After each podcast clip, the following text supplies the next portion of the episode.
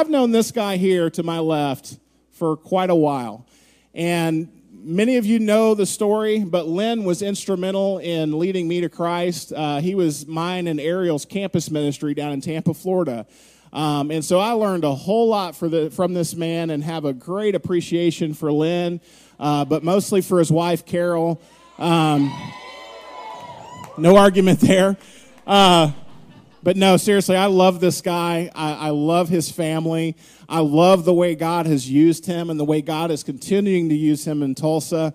And uh, if there's anybody I know that has really made a difference in, in the world through their prayer life, it's this guy. So I'm looking forward to seeing what he has to say about prayer tonight. And speaking of that, I'm going to pray over him and then I'm going to sit down. God, uh, I love this man, and uh, Father, I know he loves you, and he loves he loves the unlovable. Um, and Father, I this is a guy that I've seen pour into people. He hasn't always been the most patient, but he's always been a guy who loves. And uh, man, I just I just want to pray a blessing on him tonight as he shares the word. Uh, I've learned a lot about prayer from this fella, and I've seen you work through him in powerful ways because of his connection to you through prayer. And so I pray that our hearts be open to the word you're going to share through him. And it's in your name that we pray. Amen.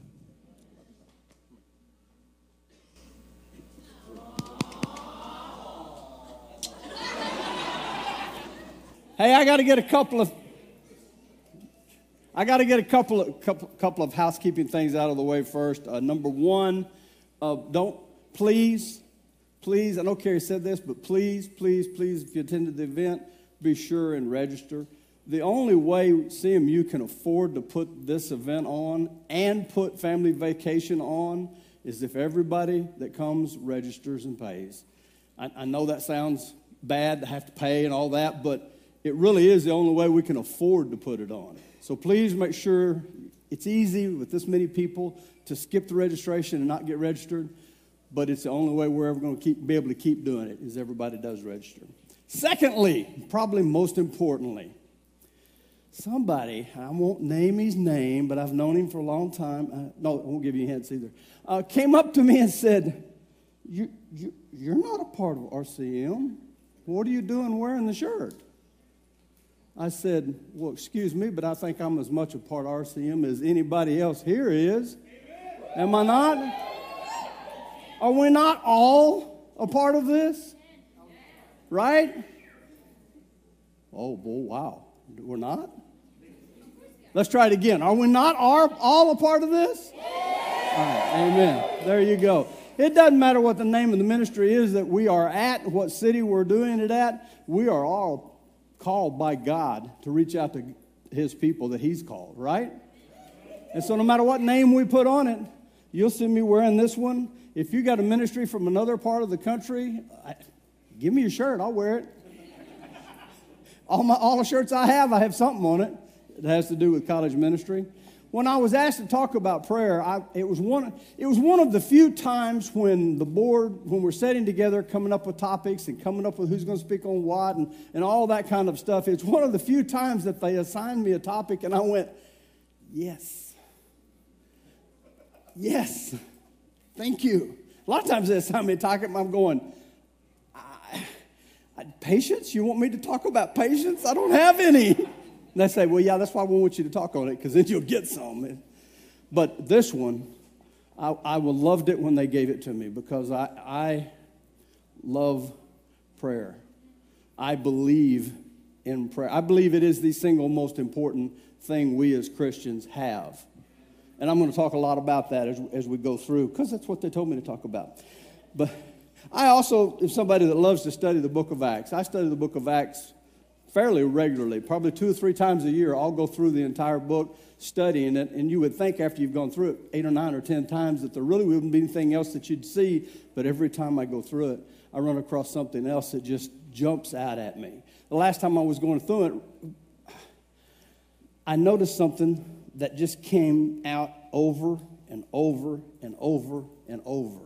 It was like this the main theme throughout the whole thing. The disciples were devoted to prayer.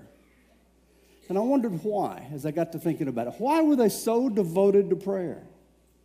They were eyewitnesses to Jesus, and I think they understood what it meant to follow him.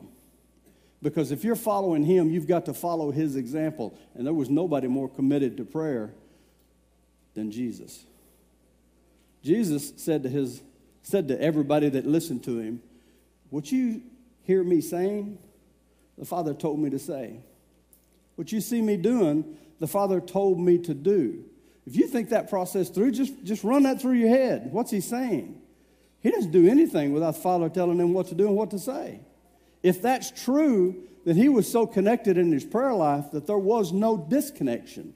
When Paul said, pray without ceasing, ceasing, ceasing, that's what Jesus did. He lived a life of that. Everything he did to the point of everything he said is what the Father told him to say. So, talking about those first Christians, you get in the book of Acts and you look at them. They had gone to Jerusalem after Jesus had ascended and did what he said go there and wait. So they're in Jerusalem. So think of this scene. They're in Jerusalem, they're gathered together, and they knew one thing for certain. Jesus had told them, last thing he told them, go and be my witness throughout the world. But here's the catch they didn't know how. They didn't have a clue. I read a book one time and I forgot which, I forget the name of the book. I do that all the time. I forget a lot of things at my age. Um, but it tells a story about the angels being gathered together, gathered around Jesus. And he tells them his plan. Guys, picture the scene. The angels are gathered around him. He says, Here's, my, here's what I'm going to do I'm going to go down there. I'm going to live a life of servanthood as an example to them. I'm going to teach them what to do. And then when I send back into heaven, those 12 are going to spread my gospel all over the planet. The angels looked at each other and said, What's plan B? Jesus said, There is no plan B. Back to those first Christians. They had no clue what they were, how to do what Jesus had commanded them to do. So, what did they do? Well, if you've read the book of Acts, you know what they did. They prayed. See, I am convinced we don't take prayer seriously. Not as seriously as I believe that we should take it. And I think the reason is we don't understand the depth of our need for God to work supernaturally in our lives. Hear me if we're going to live out our calling on earth, we have to devote ourselves to prayer. Because this isn't just our mission, this is His mission. We get our marching orders from Him. I'm going to talk about some powerful examples in prayer, but before I get there, I want us to stop just for a second and think about how it is we should approach God. Because I I fear sometimes that we don't take prayer so seriously.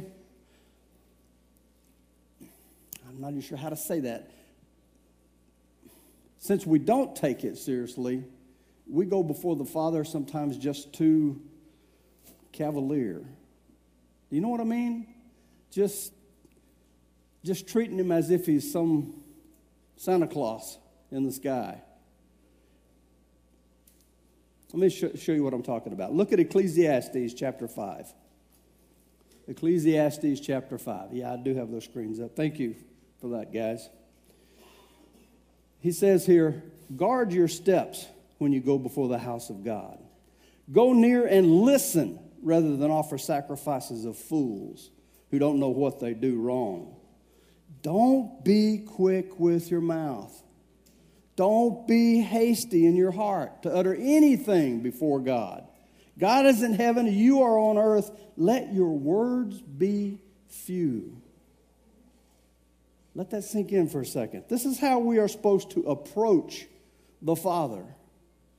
We're supposed to come into His presence, and it says, guard your steps. Don't be quick, don't be hasty. Let your words be few. Compare that just to our normal daily walk that you witness throughout the world, to our normal culture, to what dominates our culture when it comes to prayer life.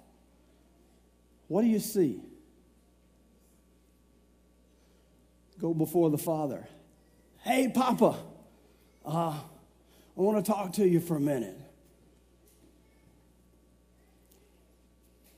Now, I'll talk about that a little bit, and I want you to know I'm not putting down using the word Papa. As a matter of fact, there's, there's a place and a time for it. I mean, Romans 8 even talks about it. But I think the way we treat and go before the Father sometimes, we're being hasty. We're not guarding our steps. I think it's an authority problem. Read a lot of books that it talks about it being an authority problem, how this generation has an authority issue. Yes, there is an authority problem, but God doesn't have it. It's not His problem, it's ours. When we go before Him, we need to recognize that authority. We want to focus on things that things in the Bible like because of Jesus' sacrifice, I can approach the throne of grace with confidence. We want to focus on that section of scriptures and, and think that allows us to just walk into his presence and to just start talking to him. Or we'll go to Romans 8, like I talked about, where it uses the word Abba. And in the use, in the use of that word, the, the, it's, it's an intimate word in Hebrew for father or daddy or papa. And I, and I hear a lot of guys going before the Lord and, and using papa, for example. And again, it's not, I'm not, don't, don't get me wrong. I don't have a problem with your prayer life and you using it being so, so intimate with God that you're using the word Papa. Don't misunderstand me. I'm saying something else that I want you to hear. I think we can go before Him that way, and I think we can go before Him the way it says in Ecclesiastes, both ways at the same time. I think it's true, but it doesn't cancel out what Solomon's saying. The two statements are not mutually exclusive of each other. They both can and do exist. We can go before the Father and call him Papa. We can go before the Father and guard our steps because we need to guard our steps when we go before the great I am. I don't think we should leave that part out. I think the last six words in verse 7 says it all.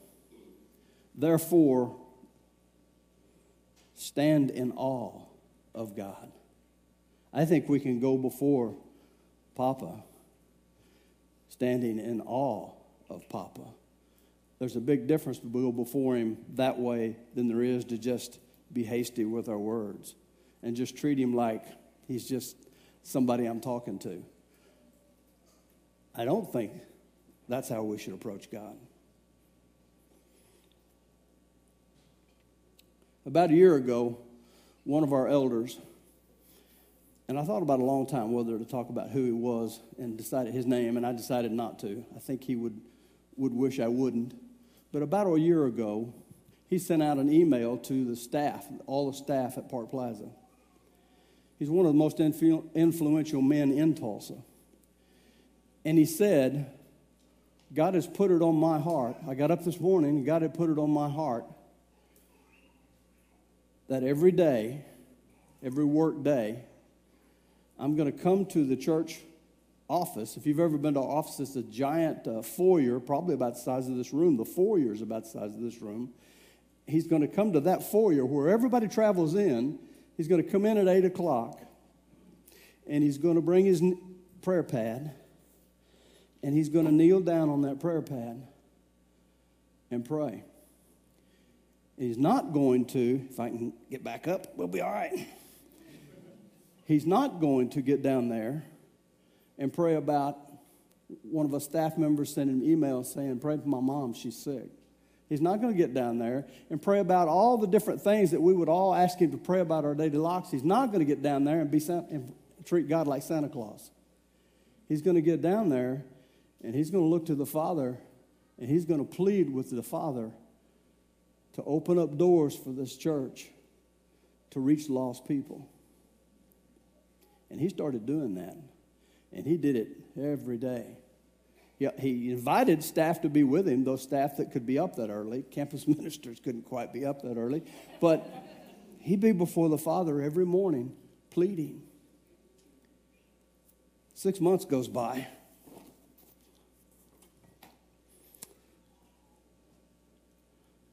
This is, this is amazing to me. And I, I know you're going to think the same way I did, and the same way a lot of other people did when they hear this story. Say, is this story real? I promise you guys, this is as real as it gets. About six months later, the church secretary gets a phone call. And it's a pastor at a large church, large 50 acre facility, eight buildings on the facility. It's, it's a massive property calls the church and said, I need to talk to somebody there that's in charge. I said, Well, what do you mean? He said, Well, I got up this morning and God told me to sell our property to Park Plaza. The secretary's like, Okay. Um, I mean, she thinks it's a joke call, you know, prank. So she finally passes him through to the office manager. The office manager thinks it's a prank, finally patches him through to this elder that's been praying he kind of thinks it's a prank. Because the guy, as he further explains, he explains the property, and this elder knows where the property is and knows what it's worth, or at least a ballpark idea. And the guy says, Yeah, we just recently had it appraised. It's, it's worth appraised for $20 million. And our, our elder was like, Well, a couple of things. Number one, we're not looking for a property. We're happy right where we are. We've branched. We're in three properties. You know, we, we don't need another property. I mean, that's great that you, God told you to sell us the property, but, but we're not interested. So you don't understand. God told me to sell it to you, and you're going to buy it for seven and a half million. Now let that sink in. Something's wrong with this picture. It's appraised for $20 million, and he wants to sell it to us for $7.5 million because God told him to. Is the guy crazy? Today, if everything went as it's supposed to go, they signed the papers on it. The guy was serious. We just bought a property that's the largest I've seen in the Brotherhood outside of maybe Richland Hills. I'm still in shock. And the more I got to thinking about it, and the more I began to marinate on what had happened, it hit me.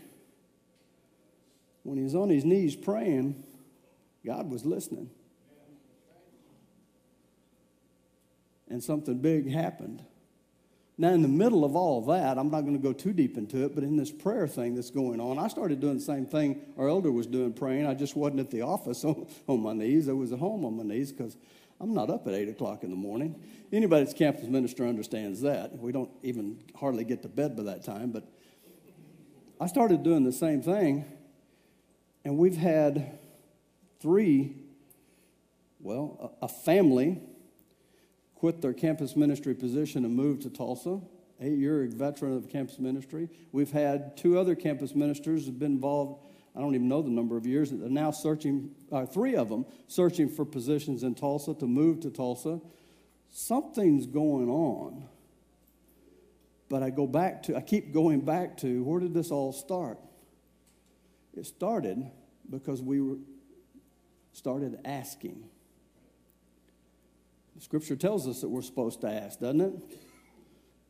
James says you don't have because you don't ask. Well, we started asking, and he started, he, he started answering. Now, why did I tell you that story? Did I tell you that story to brag on, on our elder? What a great elder we have. And no, the truth is, he would be mortified if he even knew that you could get a clue who he was. Did I tell you that to brag on our church because we're getting this giant property and we're moving? No, it's really it's not about that either. I just wanted to give you a current, real life example of what can happen when we humbly, respectfully, and reverently go before the great I am. Okay, now that we've talked about how we approach God, I want us to unpack the text that I was given Daniel chapter 2. Open up to Daniel chapter, chapter 2. We're going to pick up in about verse 14, but first let me allow me to set up the story. The Babylonian king, you've heard all about it from Mackie and all, all the time leading up to this. You've been hearing about them, and they walked all over some of my stuff. But uh, the Babylonian king Nebuchadnezzar had some dreams, and these dreams had him all messed up. He wasn't even able to sleep. I don't know if you've gone without sleep very much, but one time I had a, a friend, a personal friend, minister of ours for a couple of years, had, was dying of cancer. In the last six days, I was at the hospital with him.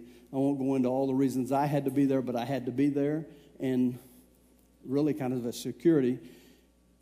And it turned out for six days, I didn't get sleep. Man, I started seeing things move on the walls. Just sitting there looking at the walls and things start moving. I think I need to get some sleep. Well, this is, this is, this is where Nebuchadnezzar ends. He can't even sleep. So he calls in his experts and he tells them, he says, I need you guys to tell me what these dreams mean. So his experts come in. They say, okay, boss, tell us your dreams and we'll interpret them. Pretty slick, right? Tell us your dreams and we'll interpret them. Well, Nebuchadnezzar is kind of smarter than that. He, he looks at him and says, No, no, no, no. That's not how it's going to work. You tell me what the dream was, and then you interpret it. Now, how are they supposed to know what the dream was? And then he adds to that if you can't do that, I'll have you cut into pieces and your houses turned to rubble. Boom. Stage set. Picture yourself as one of those experts. You can interpret dreams for the king, right? what are you going to do? You're going to start crabbing real quick, right? you're going to start, maybe you're going to use some logic, you know? What the king asks is too difficult. No one can reveal to the king except the gods, and they don't live among men. Trying to use logic. Well, the king all of a sudden is realizing something. These experts are not experts, they don't have any clue. So then he says, Kill them all. Take all my wise men and all my kingdom take every one of them and kill them. I think the sleep deprivation kind of got to him. kill them all, right? Well, this presents an opportunity for Daniel, Hananiah, Mishael, and Azariah. As Mackie told you, that's Belteshazzar, Shadrach, Meshach, and Abednego. That would be their slave names. Okay. You see, they were part of the wise men that were just ordered killed. By the way, did you notice I called it an opportunity, not a problem? Because that's how Daniel looked at it. When faced with persecution and even death, time and time again, God's people view it as an opportunity to display the glory of God. The Apostle Paul was a great example of it. A fable says that he, was, he converted the Roman soldier that cut his head off at the end of his life. Anyway, let's pick up in verse 14, Daniel chapter 2. When Arioch, the commander of the king's guard, had gone out to put to death the wise men of Babylon, Daniel spoke to him with wisdom and tact. He asked the king's officer, Why did the king issue such a harsh decree? Arioch then explained the matter to Daniel. At that, Daniel went to the king and asked for time so that he might interpret the dream. Now, focus on verse 17 and 18. Then Daniel returned to his house and explained the matter to his friends, Hananiah, Mishael, and Azariah, and he urged them to plead for mercy from the God of heaven concerning this mystery so that he and his friends might not be executed with the rest of the wise men. See, when Daniel was faced with this opportunity, what did he do? He went and he engaged his friends. Why? Why didn't Daniel just take care of this on his own? You heard Mackie uh, talk earlier about all the things that Daniel had been given, how he'd been put in charge of so much, how here he was, one of the wise men. I mean, all these things. Why didn't Daniel just take it on himself and do it himself? Because Daniel knows something that's very important that we need to learn. Two little words called prayer cover. I fear sometimes we don't appreciate the power of prayer cover. If we did, we'd spend more time in prayer and engaging our friends in prayer. I was going to, speaking of Mackie, I was going to pull a Mackie. I made plans. I, have got this, this staff. It's a big oak stick that I used to carry around at camp to play with the kids, and it's about this tall and it's about that big around. I was going to take it and wrap the end of it with some, with some uh, cloth, soak it in lighter fluid. And I was going to take it up here on stage. I was going to light it up, hold it up, this big torch. I was going to have a couple of guys up here with a big old towel, wet towel, to hold up over the top of the torch to show how nothing would get through. And the more I thought about it, the more I realized Carrie and Robert, after this flood they've had in this building, would probably be tackling me about the time I was striking a match to it. So, just like Wes tried to do with Mackie at Panama City when he lit up that paper. So I decided not really to do that. But what I wanted to show is that towel, that towel then come down and wrap over that torch and put the torch out. And use that as an, just a visual to give you an idea of what prayer cover is.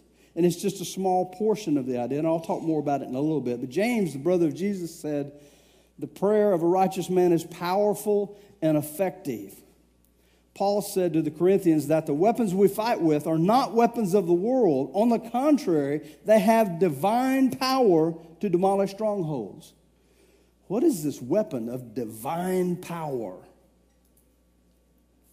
Look at Ephesians chapter 6. this after they after in Ephesians 6 where he's described the armor, after he describes, describes each piece of the armor and puts all this armor on, you, you realize something when you start reading the next verse. You put on all this armor, full armor coat with a sword, pulled and ready to go to work. And what's your job? What's your position? On your knees. Look what it says. After you put all this armor on, and pray in the Spirit on all occasions with all kinds of prayers and requests. And with this in mind, be alert and always keep on praying for all the Lord's people. Pray for me also, that whenever I speak, words may be given to me, that I will fearlessly make known the mystery of the gospel, for which I am an ambassador in chains. Pray that I may declare it fearlessly as I should. Why'd we put on all the armor? What's the purpose of our armor? To provide prayer cover.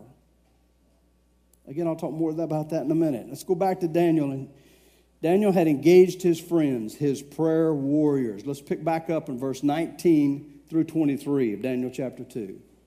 During the night, the mystery was revealed to Daniel in a vision. Then Daniel praised the God of heaven. And he said, Praise be to the name of the God forever and ever. Wisdom and power are his. He changes times and season. He disposes of kings and raises up others. He gives wisdom to the wise, knowledge to the discerning. He reveals deep and hidden things. He knows what lies in the darkness, and light dwells with him. I thank and praise you, God of my ancestors. You have given me wisdom and power. You have made known to me what we ask you for, and you have made known to us the dream of the king. So Daniel with a prayer cover of Hananiah, Mishael, Azariah went to war. What did God do when they hit their knees and went to war? That's the warrior's position. He provided the answer.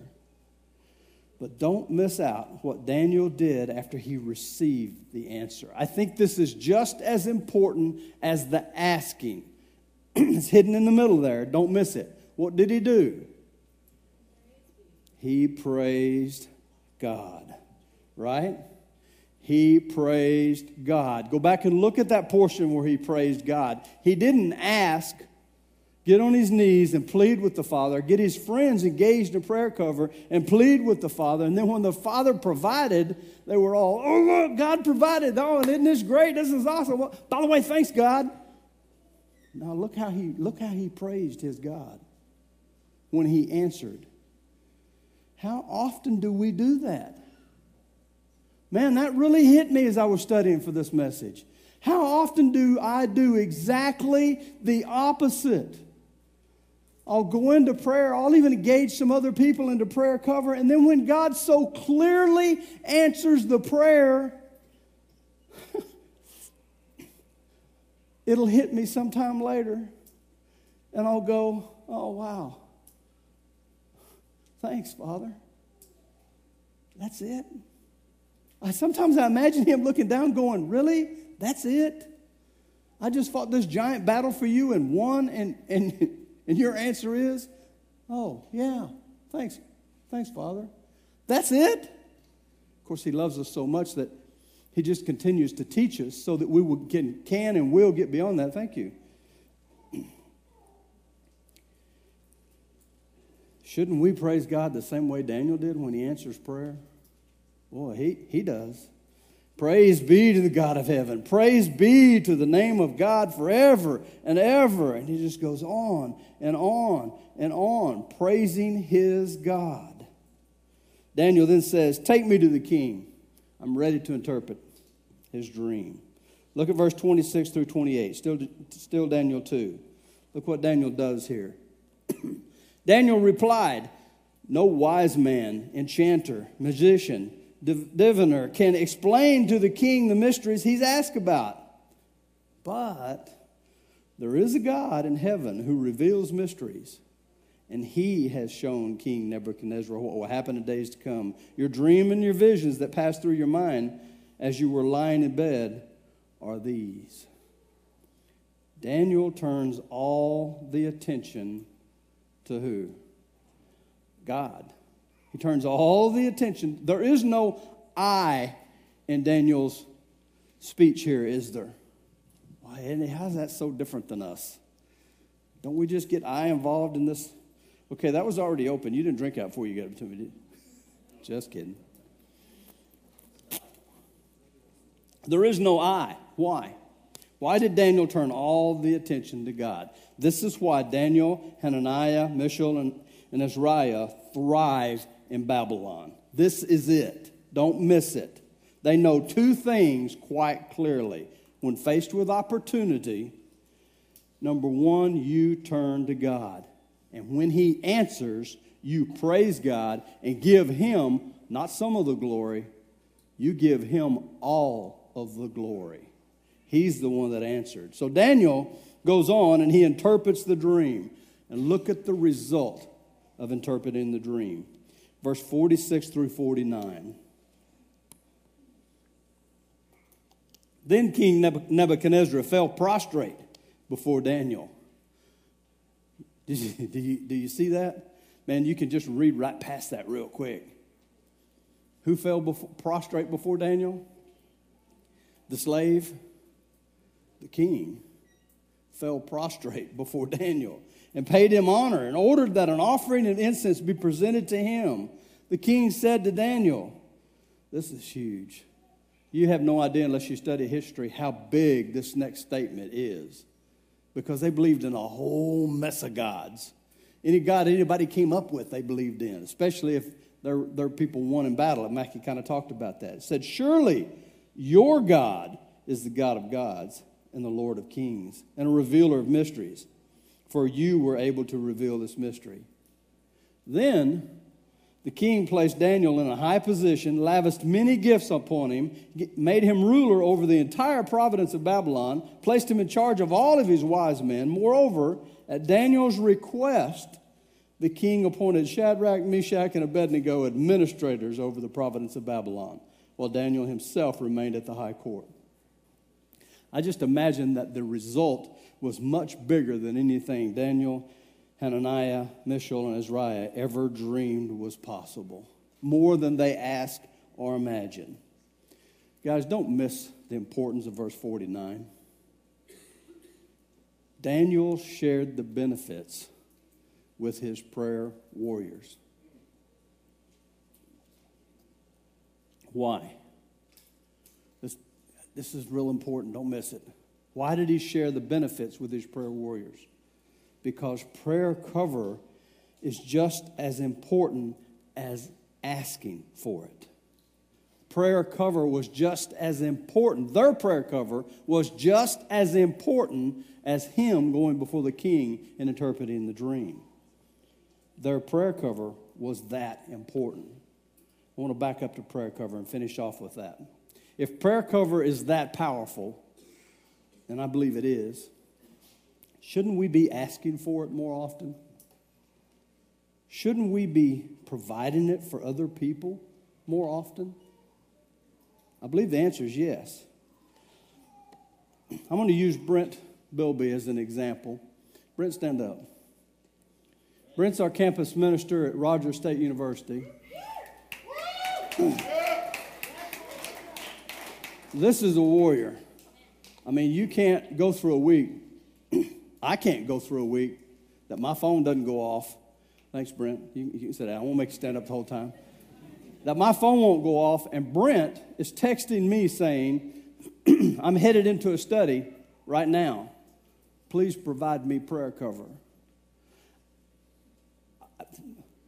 At one point, maybe the first time it happened, there's a thought went through my brain. Brent's asking me for prayer cover, asking me, because I'm his mentor. I'm his, you know, asking me. like Brent, I walk around like this. Well, then it hit me, and I loved it when it hit me. I was just one. I don't. I have no idea how many people he's texting every time he goes into a Bible study, but he's texting a bunch. Why? Why doesn't he just go into the Bible studies like almost everybody else does and go in there and pull his sword and do his battle and fight for that person's soul? Anybody? Why does he do that? Why does he text us all asking for prayer cover? because it's just as important as the fight. Brent believes prayer cover is just as important as the fight. Brent knows, he doesn't just believe it because he's done it long enough over and over and over and over. He knows he's going into enemy territory. Think this through. Think a warrior process through a war battlefield. He's going into enemy territory in the battlefield and going to take on demons to fight for this man's soul. He needs prayer cover. He needs prayer cover so, it will, so God will confuse the enemy. Who's our enemy? Do I, need to, do I need to dig into Scripture and give you that one? Our enemy's not against flesh and blood. See, they're all there. They're all there in the realm. They know where he's going, and prayer cover covers it and keeps them confused and keeps them off of him so he can go into enemy territory, sneak in covertly, fight for a soul, and come out victorious. That's the power of prayer cover. That's the power of God using us to provide prayer cover. I think we all need to use more prayer warriors in our lives. Don't you? This is a rather large gathering of prayer warriors. Amen? Amen. If we truly believed what I'm just standing here talking to you about, about prayer cover being that powerful and that important, wouldn't it be wise if we could figure out a way to use this power when we go into the battlefield? Would it not? Well, then help me out for a second. Use your words. Talk to me. How could we do that? We just identified it would be powerful, and we're all gathered here right now. How could we actually take this from theory into practice? How could we engage? How could Brent, the next time he goes into the battlefield, engage all of you as prayer cover? What? Get some phone numbers. There you go. CMU Facebook, okay? I'm Bringing social media into this. Ah, some of these guys are real smart, bringing social media into the mix. Using social media. How could we engage this entire group? Can you imagine all of us in here providing somebody prayer cover when they go into the battlefield? Can you imagine everybody in here providing you prayer cover when you go into the battlefield? How could we do it? Why can't we be praying daily? Why can't we? Not, not even knowing who we're praying for, but knowing we're praying for a brother How could we be, why couldn't we just be praying daily for all of us here? Okay, providing that prayer cover, not even knowing what you're into. Okay, that's good. What else? Give me some input. How could we do it practically? Y'all ever heard of Facebook? How many of you in here are on Facebook? Well, be on, it, oh, go ahead, be honest. We know you are, even if you're not raising your hand.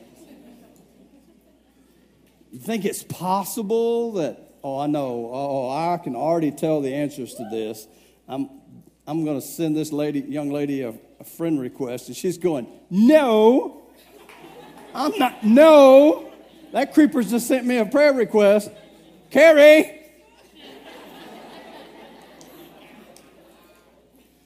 But what if, joke about it, but what if we said, you know, I don't I really don't care uh, what you think about that? What if we just said, you know, I really don't care because you, are supposed to die to self. It's not supposed to be about you. Instead, it's supposed to be about what God wants. We want prayer cover for our people. So why don't you die to self and accept a friend request? Because he did that because that's what he talked about so that we could provide prayer cover for each other. What if every time I was going into the battlefield, I simply posted it on my Facebook, and a bunch of you, because you accepted a friend request, are now hitting your knees going, I'm providing prayer requests? What if that happened every time you needed prayer cover? It could happen. That's just one example. How else? Besides Facebook, somebody said, GroupMe. GroupMe. There you go. Yeah. Huh? Twitter. Tweet. Anybody else? Anything? How could we how could we capture this crowd to provide prayer cover when we go into it? Snapchat.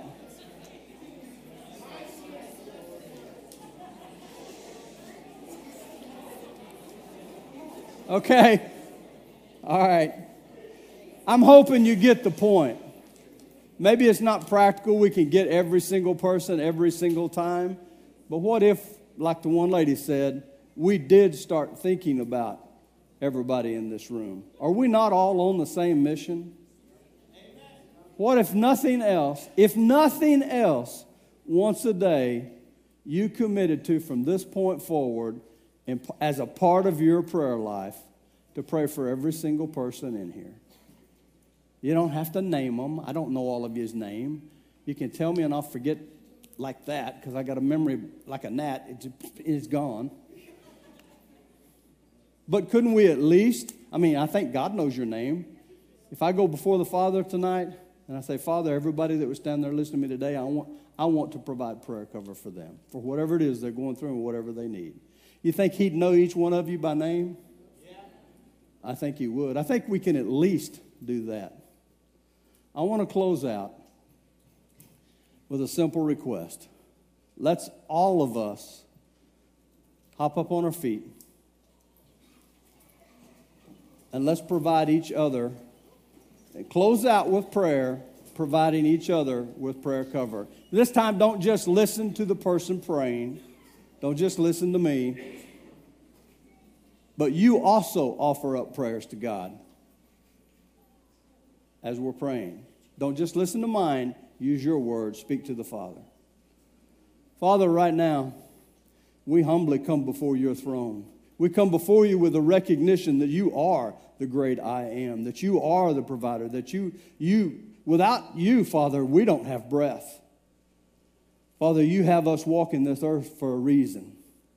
And right now, Father, we want to come before you and plead, all of us here in this room. We're coming before you to plead to help us to continually take everyone in this room and access the power that you provided us called prayer cover and provide that cover for each other at least, at least, Father, once a day.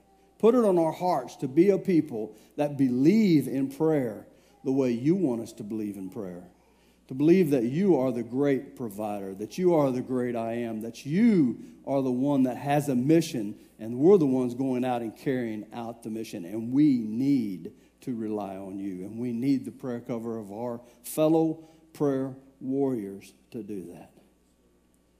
Thank you, Father, for bringing us into your throne. Thank you for having our praise team ready to, to come up here and, and do what they need to do to help us, to guide us.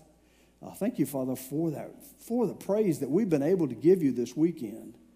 Uh, Father, from a personal side, it has been incredible for me to be here and hear this praise team. Our, the, the praise team from here in St. Louis, Father, is just, uh, Father, it, they, they get me in tears. They get me in laughter. They get me in joy. It's difficult to get up here and speak, Father, after they've been seen because they, they come into your presence and they offer such fabulous praise. Thank you, Father, for that. Thank you for allowing us to come into your presence. Thank you for being the great I am. And it's in your Son's name we pray. Amen.